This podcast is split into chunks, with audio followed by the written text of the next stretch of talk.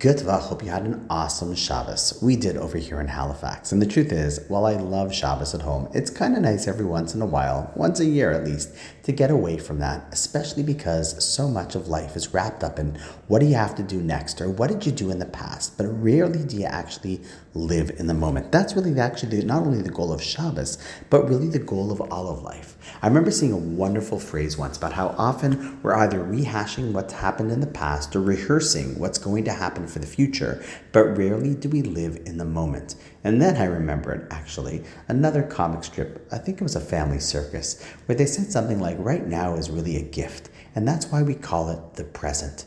Because the key of life is not only to think about what's happening down the road or to think about the things in the past that we might be able to go ahead and improve on, but to also be extremely present in appreciating the moment that's right in front of you, to be in the present because truly it is a present. And so, on that note, wishing you an awesome night, and I look forward to seeing you tomorrow.